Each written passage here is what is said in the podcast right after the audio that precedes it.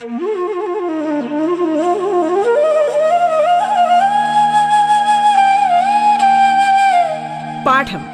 കേട്ടു പഠിക്കാൻ റേഡിയോ കേരളയിലൂടെ.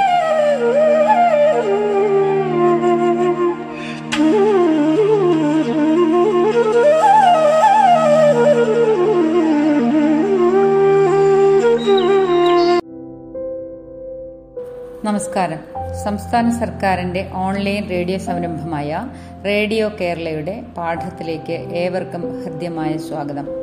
പ്രിയപ്പെട്ട കുട്ടികളെ എല്ലാവരും പാഠഭാഗങ്ങളൊക്കെ പൂർണമായും പഠിച്ചു തീർന്നിരിക്കും എന്ന് കരുതുന്നു. ഇനി നമുക്ക് പരീക്ഷയുമായി ബന്ധപ്പെട്ട ചില കാര്യങ്ങളുടെ പൊതുവായ ഒരു ചർച്ച നടത്താം. പരീക്ഷയ്ക്ക് പതിവായി ചോയി ചോദിച്ച് വരാറുള്ള ചില ചോദ്യ മാതൃകകൾ അഥവാ വ്യവഹാര രൂപങ്ങൾ അവയ്ക്ക് എങ്ങനെയാണ് ഉത്തരം എഴുതേണ്ടത് എന്ന് നമുക്ക് ഇന്ന് ചർച്ച ചെയ്യാം. രണ്ട് വർഷമായി കോവിഡ് കാരണം നമുക്ക് ക്ലാസ്സുകളിൽ വേണ്ട രീതിയിൽ ചില വ്യവഹാര രൂപങ്ങളുടെ ചർച്ചയും അത് എഴുതേണ്ടതിന്റെ രീതിയും വീണ്ടും വീണ്ടും എഴുതി വശമാക്കേണ്ടതിന്റെ ആവശ്യകതയും ഒന്നും പൂർണമായും പ്രയോഗിക്കുവാൻ സാധിച്ചിട്ടില്ല.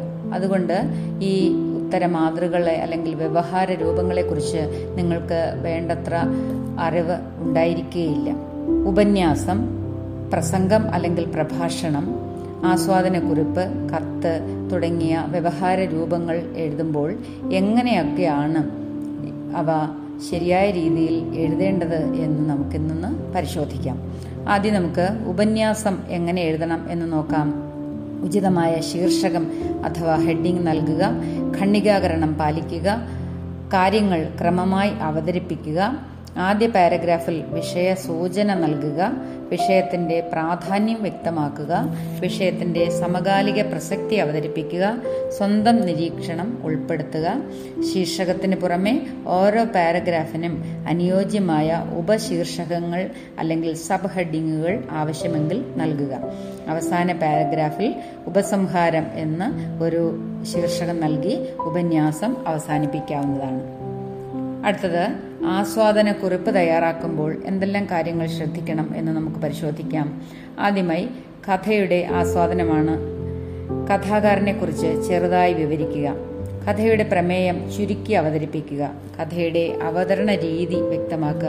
ഉദാഹരണമായി കഥാകൃത്ത് നേരിട്ട് പറയുന്നതാണോ? കഥാപാത്രങ്ങളിലൂടെ പറയുന്നതാണോ? ഫ്ലാഷ് ബാക്ക് രീതിയിൽ അവതരിപ്പിച്ചിരിക്കുന്നതാണോ എന്ന് വ്യക്തമാക്കുക. കഥ ഇഷ്ടപ്പെടാനുള്ള കാരണം അവതരിപ്പിക്കുക.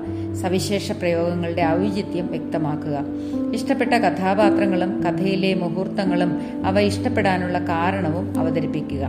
സമാനമായ രചനകൾ വായിച്ചിട്ടുണ്ടെങ്കിൽ അവയെക്കുറിച്ചും പരാമർശിക്കുക. കഥ ഏത് തരത്തിൽ നമ്മെ സ്വാധീനിച്ചു എന്നും വ്യക്തമാക്കുക. കഥയുടെ സമകാലിക പ്രസക്തി വ്യക്തമാക്കുക. നിങ്ങളുടെ സ്വന്തം നിരീക്ഷണങ്ങൾ കൂടി ഉൾപ്പെടുത്തുക.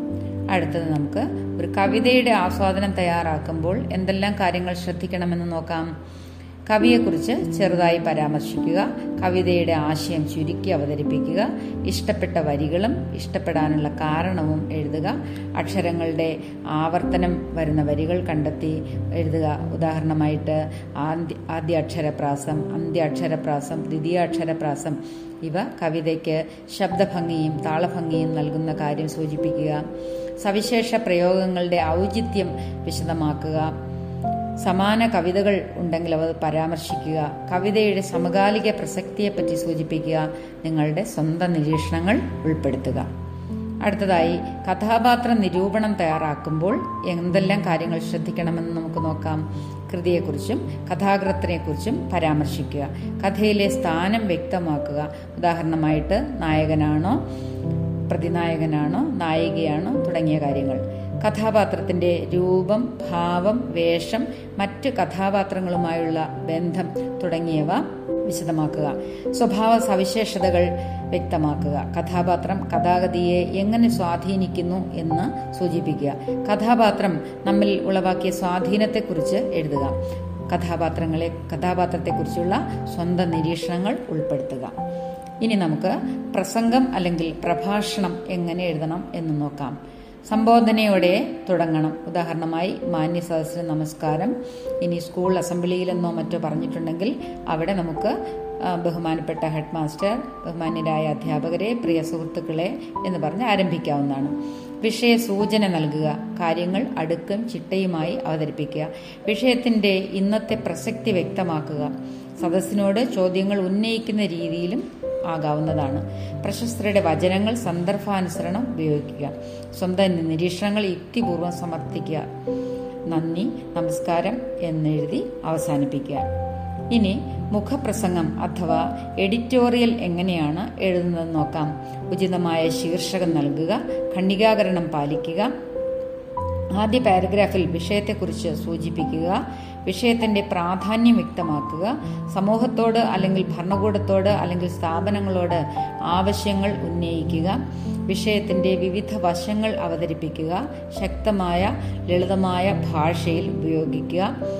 മുഖപ്രസംഗത്തിൽ ഒരിക്കലും ആലങ്കാരിക ഭാഷ ഉപയോഗിക്കാതിരിക്കാൻ ശ്രദ്ധിക്കുക. ഇനി നമുക്ക് താരതമ്യക്കുറിപ്പ് എങ്ങനെ എഴുതണമെന്ന് നോക്കാം. ഉചിതമായ ശീർഷകം അല്ലെങ്കിൽ ഹെഡിങ് നൽകുക ഖണ്ഡികാകരണം അല്ലെങ്കിൽ പാരഗ്രാഫ് ദീക്ഷിക്കുക രണ്ട് എഴുത്തുകാരെയും ലഘുവായി പരിചയപ്പെടുത്തുക കവിതാഭാഗങ്ങളുടെ അഥവാ കഥാഭാഗങ്ങളുടെ ആശയം എഴുതുക അവ തമ്മിലുള്ള സാമ്യമോ വ്യത്യാസമോ എന്താണെന്ന് വെച്ചാൽ അത് അവതരിപ്പിക്കുക സ്വന്തം നിരീക്ഷണങ്ങൾ അവതരിപ്പിക്കുക. ഇനി നമുക്ക് കത്ത് എഴുതുമ്പോൾ എന്തെല്ലാം കാര്യങ്ങൾ ശ്രദ്ധിക്കണമെന്ന് പരിശോധിക്കാം. കത്ത് രണ്ട് രീതിയിലുള്ള ഉണ്ട്. ഒന്ന് ബന്ധുക്കൾക്കോ സുഹൃത്തുക്കൾക്കോ എഴുതുന്നത്. മറ്റൊന്ന് ഔദ്യോഗിക ചുമതലകൾ വഹിക്കുന്നവർക്ക് തയ്യാറാക്കുന്ന കത്ത്.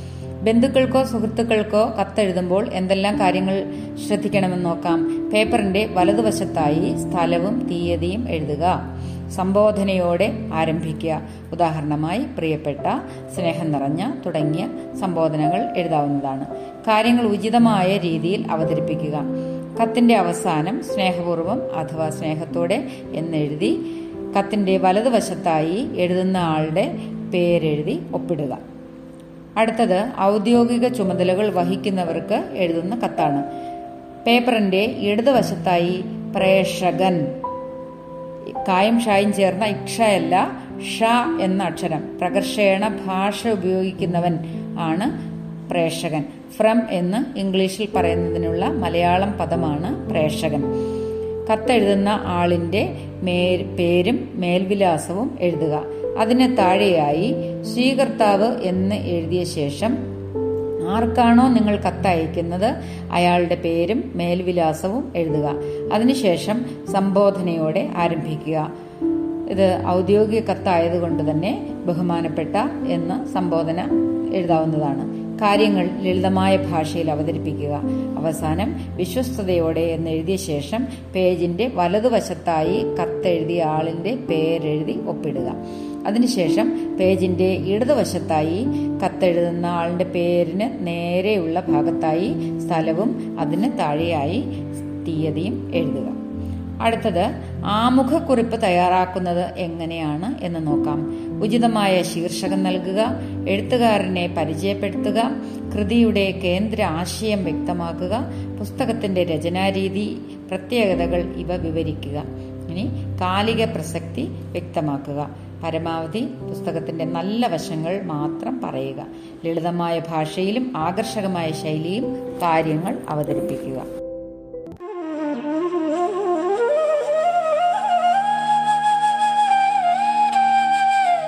പാഠം കേട്ടു പഠിക്കാൻ റേഡിയോ കേരളയിലൂടെ. പാഠത്തിൽ ഇനി ഇടവേള.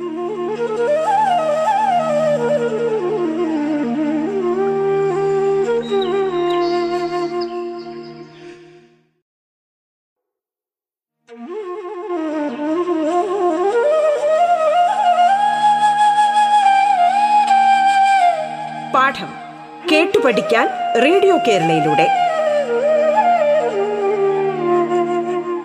തുടർന്ന് കേൾക്കാം പാഠം.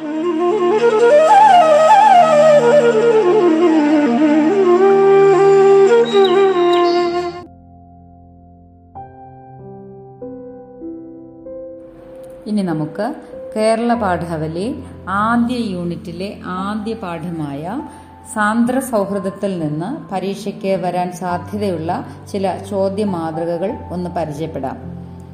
നമുക്കൊരു പദസൂര്യൻ തയ്യാറാക്കിയാലോ? പദസൂര്യന്റെ നടുക്ക് ഗുരുകുല വിദ്യാഭ്യാസം. ഗുരു ഗുരുകുല വിദ്യാഭ്യാസത്തിന്റെ എന്തെല്ലാം സവിശേഷതകളാണ് നമ്മൾ സാന്ദ്ര സൗഹൃദം എന്ന പാഠത്തിൽ പരിചയപ്പെട്ടത്? ഒന്ന് സ്നേഹബന്ധം സൗഹൃദത്തിന്റെ പ്രാധാന്യം ഗുരുഭക്തി സമഭാവന ആപത്തിൽ ഒരുമിച്ച് നിൽക്കുന്ന അവസ്ഥ ശക്തമായ സ്നേഹബന്ധം. നിങ്ങൾ കൂടുതൽ കാര്യങ്ങൾ കൂടി ഉൾപ്പെടുത്തി പദസൂര്യൻ മെച്ചപ്പെടുത്തുക. ഇനി നമുക്ക് ഒരു പദപ്രയോഗത്തിന്റെ ഔചിത്യം ഒന്ന് പരിശോധിക്കാം. മാർത്താണ്ഡൻ ഉദിച്ചതും മറന്നില്ലല്ലേ. ഇവിടെ സൂര്യൻ എന്ന പദത്തിന് പകരം കവി മാർത്താണ്ഡൻ എന്ന് പ്രയോഗിച്ചത് മനഃപൂർവമാണോ ആ പ്രയോഗത്തിന് എന്തെങ്കിലും പ്രത്യേകതയുണ്ടോ? നമ്മൾ ഈ പാഠഭാഗത്തിനെ പറ്റിയുള്ള ഐതിഹ്യം പരിശോധിച്ചപ്പോൾ ഒരു കാര്യം കേട്ട കഥ നമ്മൾ പഠിച്ചില്ലേ? എന്തായിരുന്നു അത്? മാർത്താണ്ഡവർമ്മ മഹാരാജാവിനെ രാമപുരത്ത് വാര്യർ പാടി കേൾപ്പിച്ചതാണ് ഒരു യാത്രക്കിടയിൽ വഞ്ചി യാത്രക്കിടയിൽ പാടി കേൾപ്പിച്ചതാണ് ഈ കഥയെന്നാണ് നമ്മൾ ആ ഐതിഹ്യത്തിൽ പഠിച്ചത്. അപ്പോൾ മാർത്താണ്ഡവർമ്മ മഹാരാജാവിനെ സ്മരിക്കത്തക്ക വിധത്തിലാവാം മാർത്താണ്ഡൻ എന്നിവിടെ സൂര്യന് പദ പകരം പ്രയോഗിച്ചത് എന്ന് നമുക്ക് പറയാം. അടുത്തത് ശീർഷകത്തിന്റെ ഔചിത്യം പരിശോധിക്കുക. സാന്ദ്ര സൗഹൃദം സൗഹൃദത്തിന്റെ ആഴം എത്രമാത്രം ദൃഢമാണ് എന്ന് സാന്ദ്ര സൗഹൃദം എന്ന കവിത നമുക്ക് വ്യക്തമായി കാട്ടിത്തരുന്നു. പരസ്പര സ്നേഹത്തിന്റെയും സൗഹൃദത്തിന്റെ ദൃഢതയുടെയും ആവിഷ്കാരമാണ് ഈ കവിത.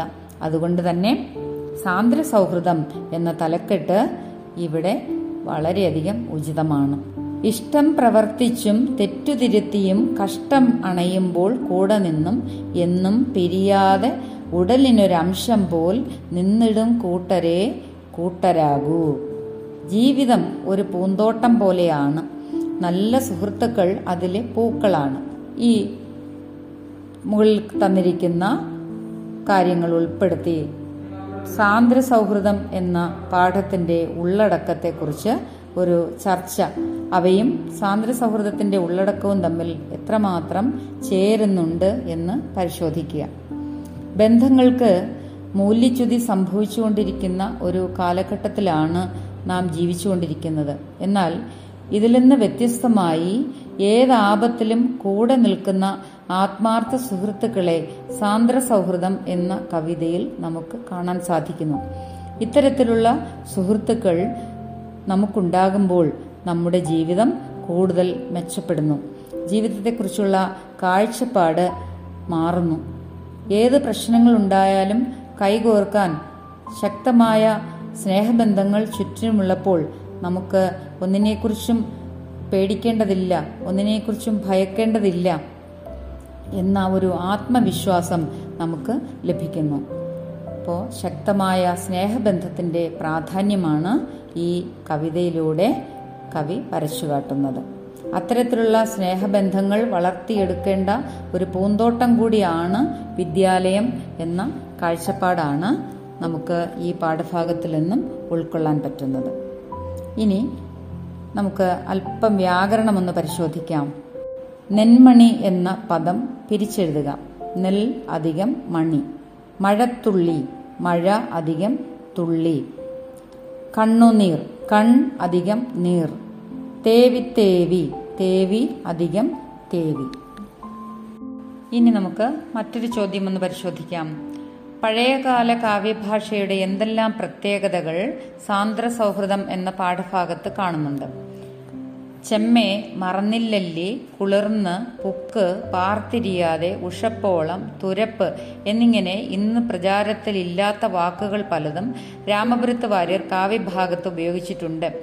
അക്കാലത്തെ വാമൊഴി ഭാഷയാണിത്. അതുതന്നെയാണ് കാവ്യരചനയിൽ ഉപയോഗിച്ചിരിക്കുന്നത്.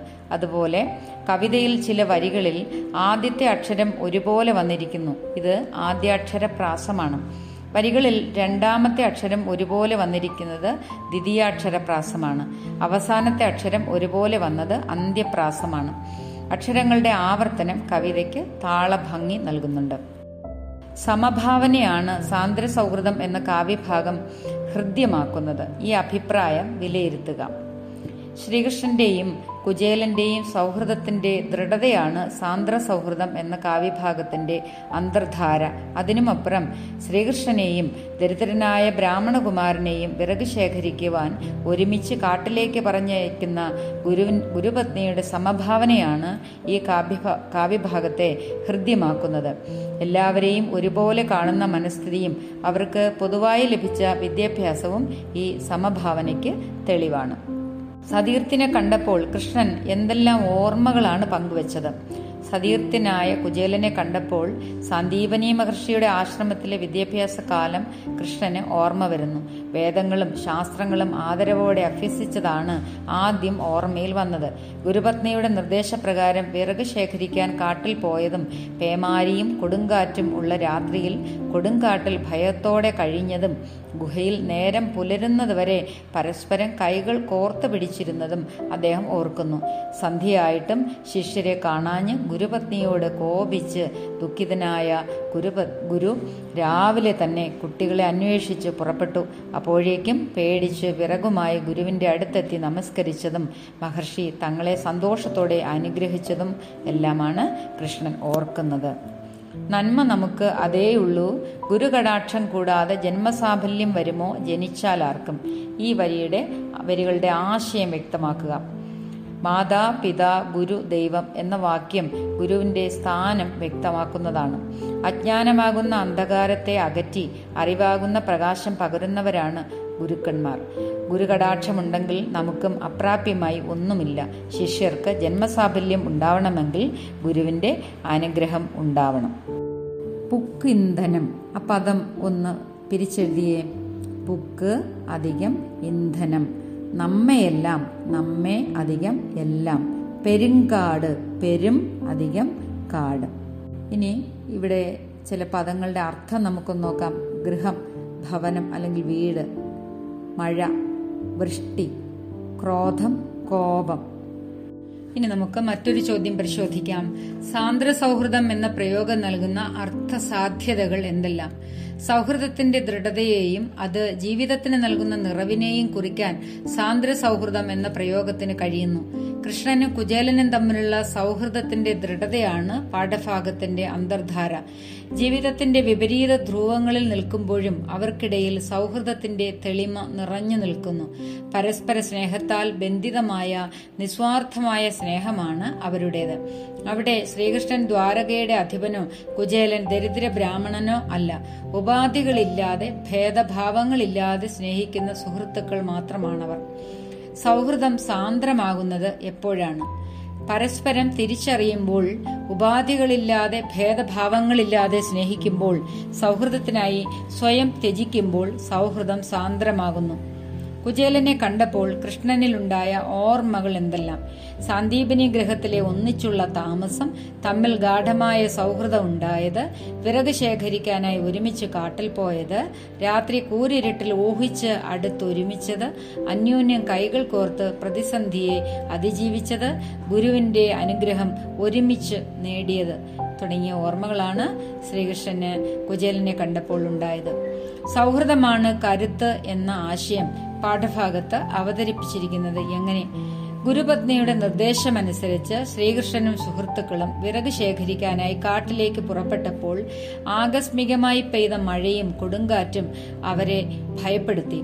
കൈകൾ കോർത്തു പിടിച്ച് പരസ്പരം തണലായാണ് അവർ ആ പ്രതിസന്ധിയെ അതിജീവിച്ചത്. അവർക്ക് പരസ്പരം സഹായകമായത് കരുത്ത് സൗഹൃദമാണ്. മാർത്താണ്ഡൻ ഉദിച്ചതും മറന്നില്ലല്ലേ? ഈ വരികൾ തെളിയുന്ന ആശയം എന്ത്? ഇത് കാവ്യസന്ദർഭത്തെ ആകർഷകമാക്കുന്നത് എങ്ങനെ? പേമാരിയും കൊടുങ്കാറ്റും നിറഞ്ഞ രാത്രിക്ക് ശേഷം പ്രഭാതത്തിലെത്തിയ സൂര്യനെയാണ് ഇവിടെ മാർത്താണ്ഡൻ എന്ന് വിശേഷിപ്പിച്ചിരിക്കുന്നത്. സവിശേഷ അർത്ഥത്തിൽ മാർത്താണ്ഡൻ എന്നത് രാമപുരത്ത് വാര്യരുടെ ദുരിത ജീവിതത്തിന് അറുതി വരുത്താനായി ഉദിച്ച് ഉയരാവുന്ന മാർത്താണ്ഡവർമ്മ മഹാരാജാവിനെ കുറിക്കുന്നു. സാന്ദീപനി മഹർഷിയിൽ ഗുരുവിന്റെ എന്തെല്ലാം സവിശേഷതകൾ കണ്ടെത്താനാവും? ഗുരുവിന്റെ ശിഷ്യരോടുള്ള സ്നേഹം ആത്മാർത്ഥത ശിഷ്യരെ അന്വേഷിച്ചു പോകുന്നതിലെ ധൈര്യം എളിമ ശാസനയും സ്നേഹവും സമം ചേർന്ന രക്ഷാകർത്തൃ ഭാവവും നമുക്ക് ഈ ഗുരുവിൽ കാണാവുന്നതാണ്.